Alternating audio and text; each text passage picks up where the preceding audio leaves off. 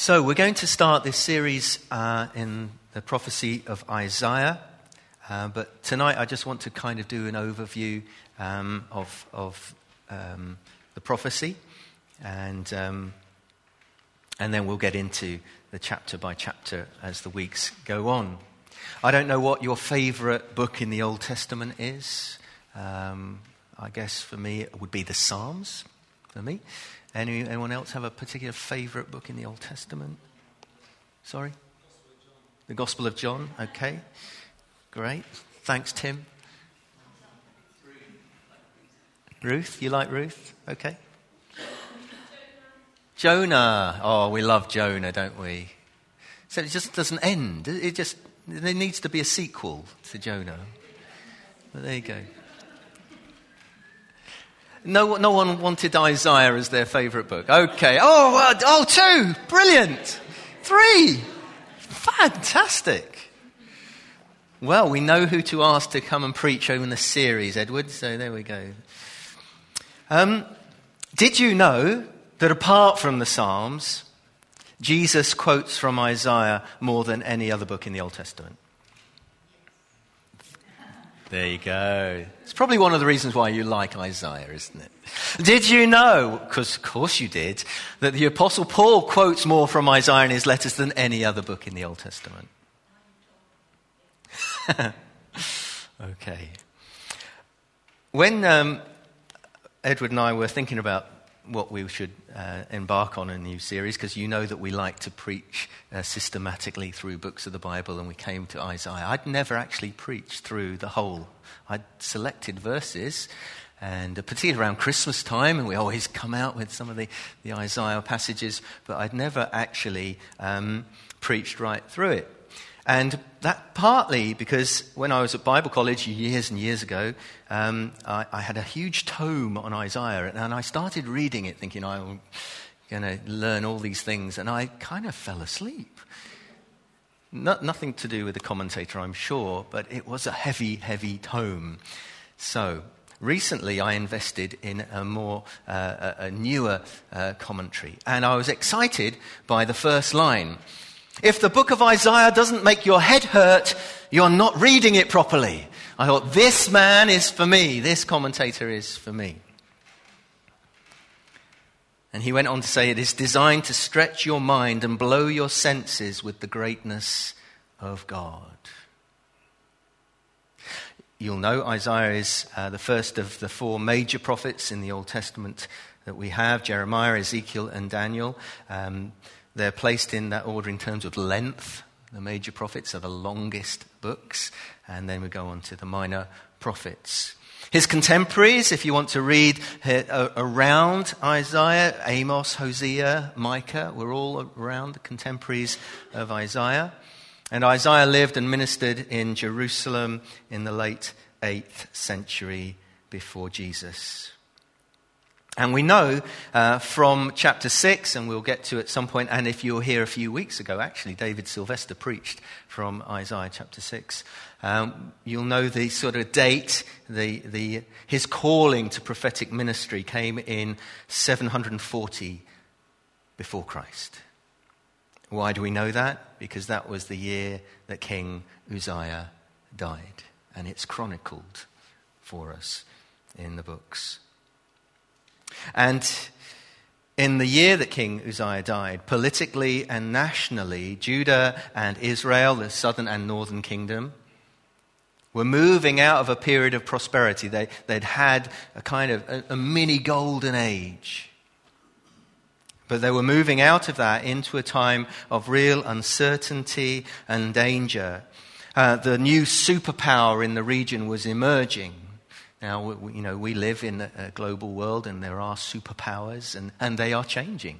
In our very lifetimes, we are seeing what we once thought was the superpower in the world, but they change, don't they? They come, they go. But Assyria was asserting itself in the region. It was the new superpower. And into that kind of situation, God calls Isaiah into ministry, this ministry of prophecy.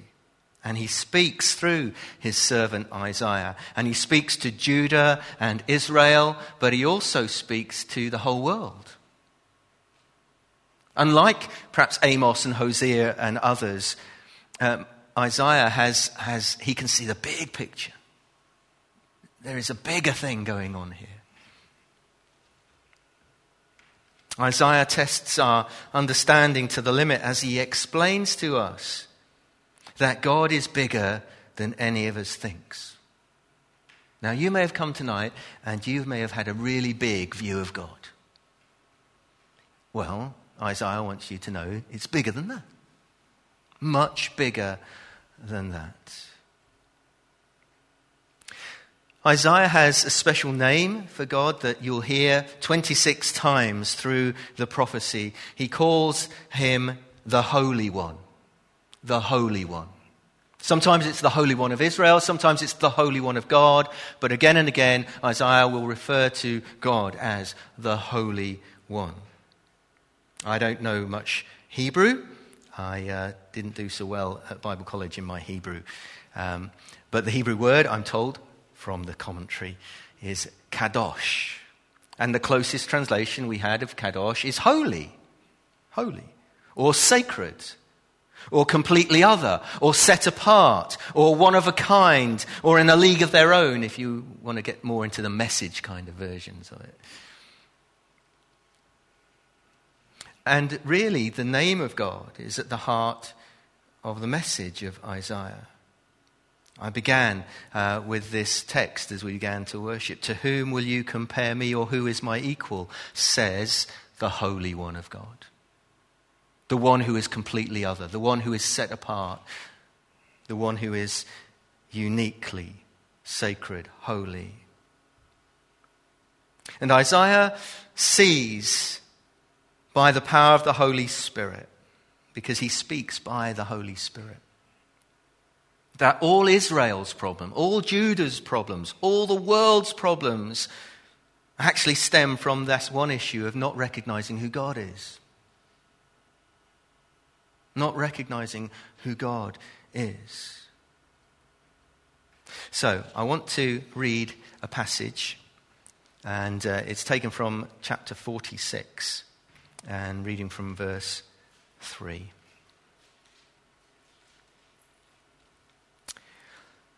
And this is just to give you a flavor of, of the, the prophecy of Isaiah. Listen to me, you descendants of Jacob, all the remnant of the people of Israel, you whom I have upheld since your birth and have carried you since you were born.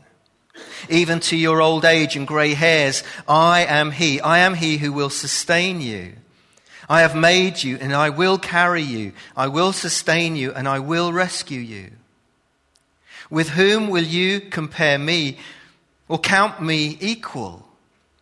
To whom will you liken me that we may be compared? Some pour gold out of their bags and weigh out silver in the scales. They hire a goldsmith to make it into a god, and they bow down and worship it.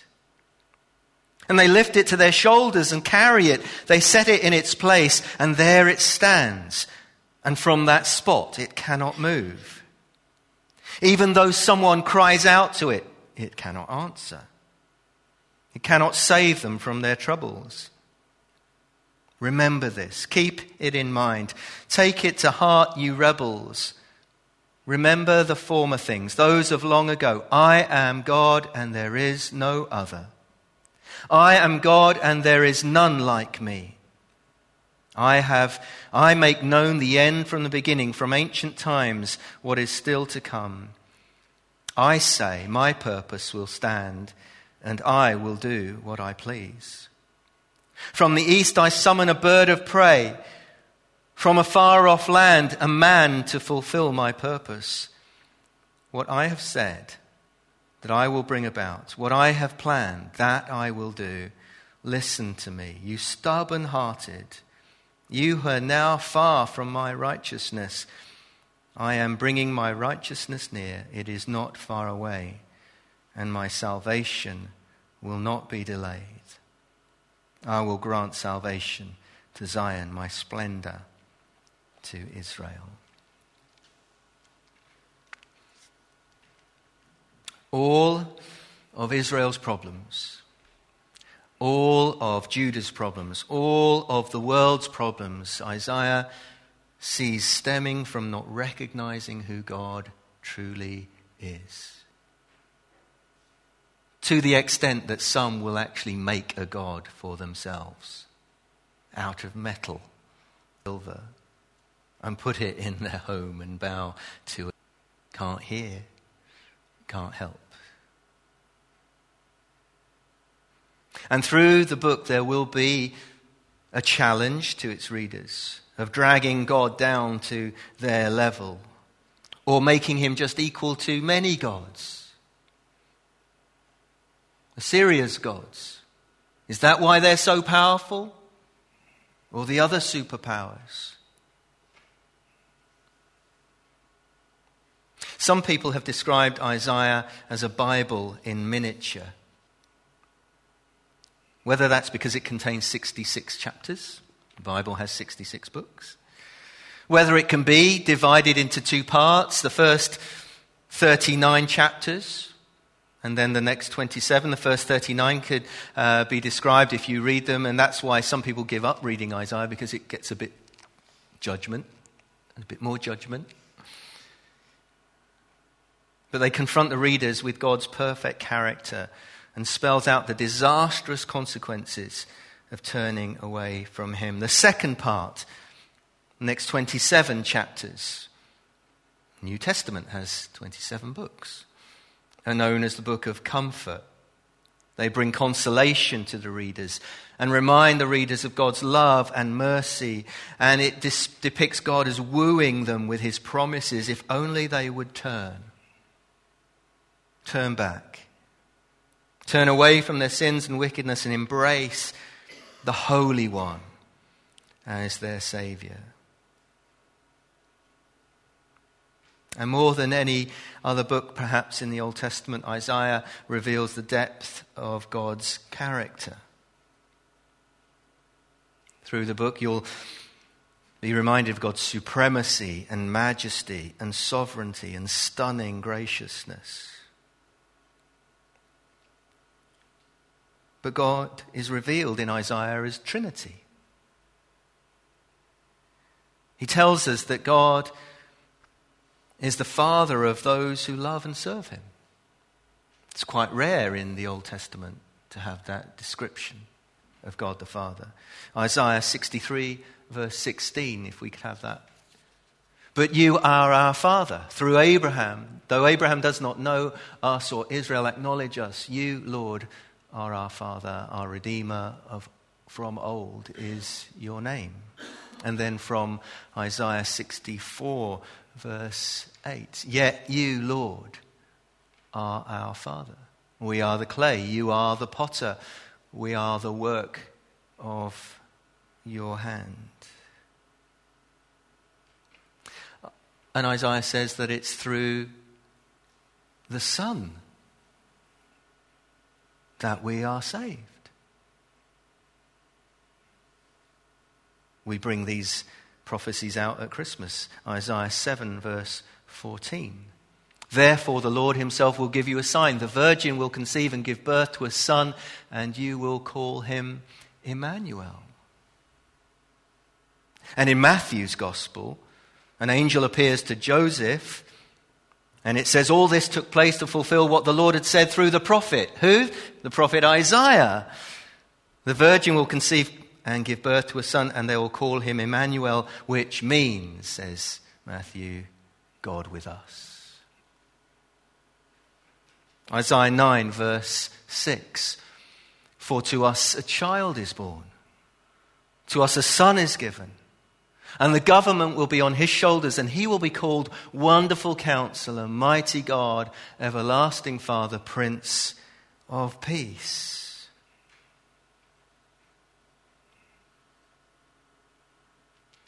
And in Luke, Gabriel, who appears to Mary, says, You will conceive and give birth to a son, and you are to call him Jesus.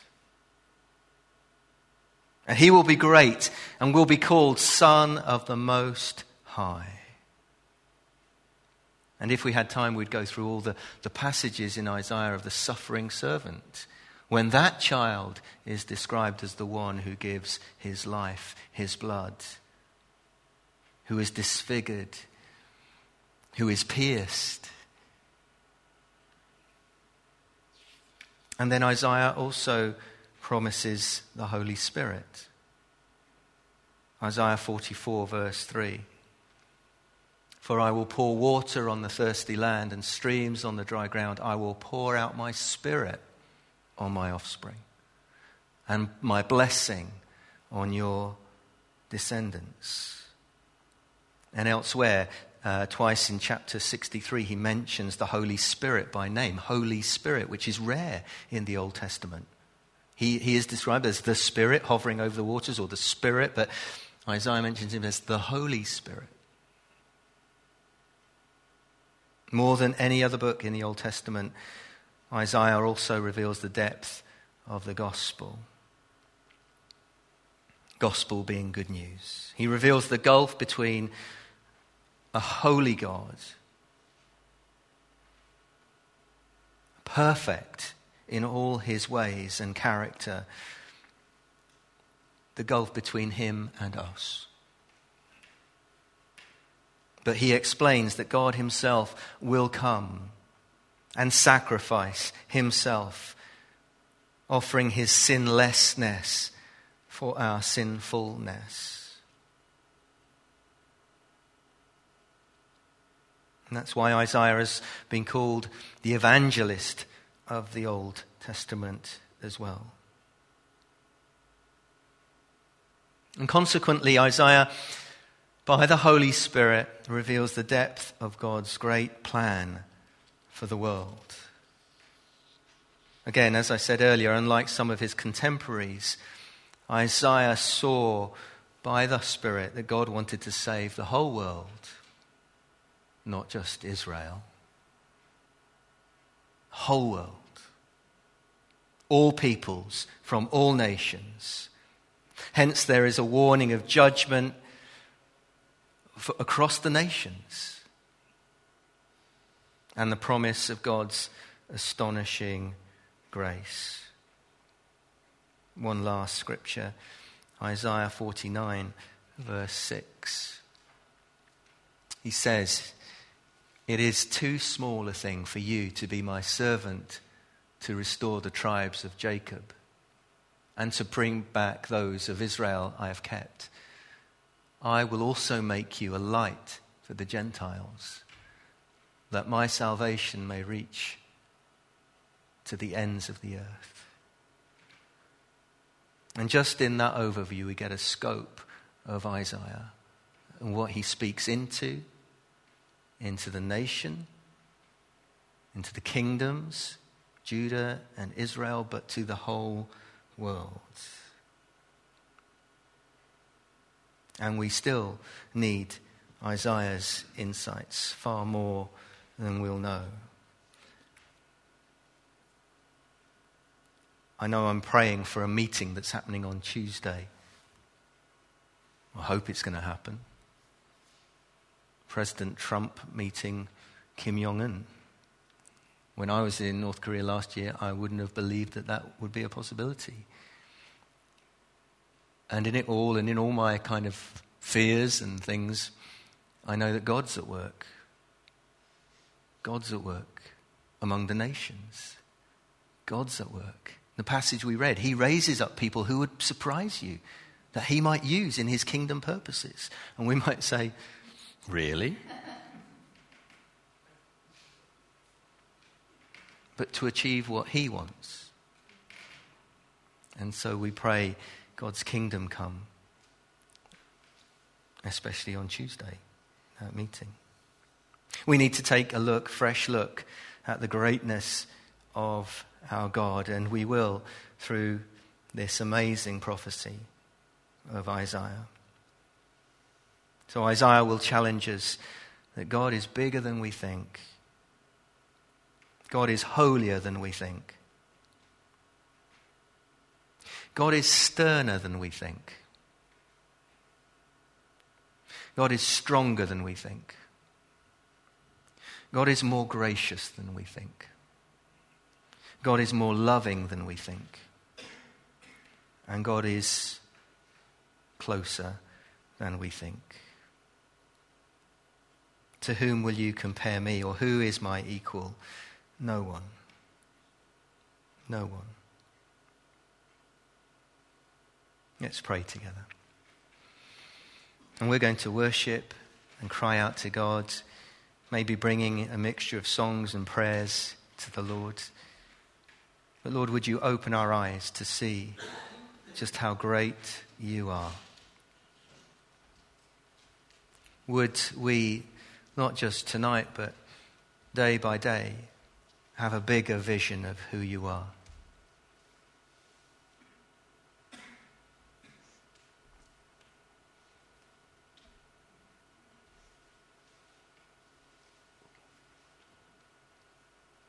Give us eyes to see and ears to hear. Eyes to see the invisible, ears to hear the inaudible, faith to believe the impossible.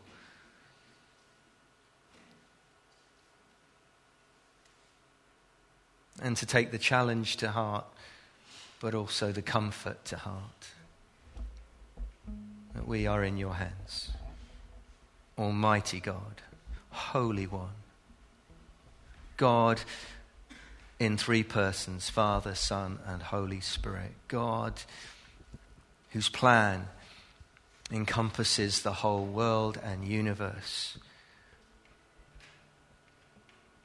God who has sent his one and only Son to be the Saviour of the world.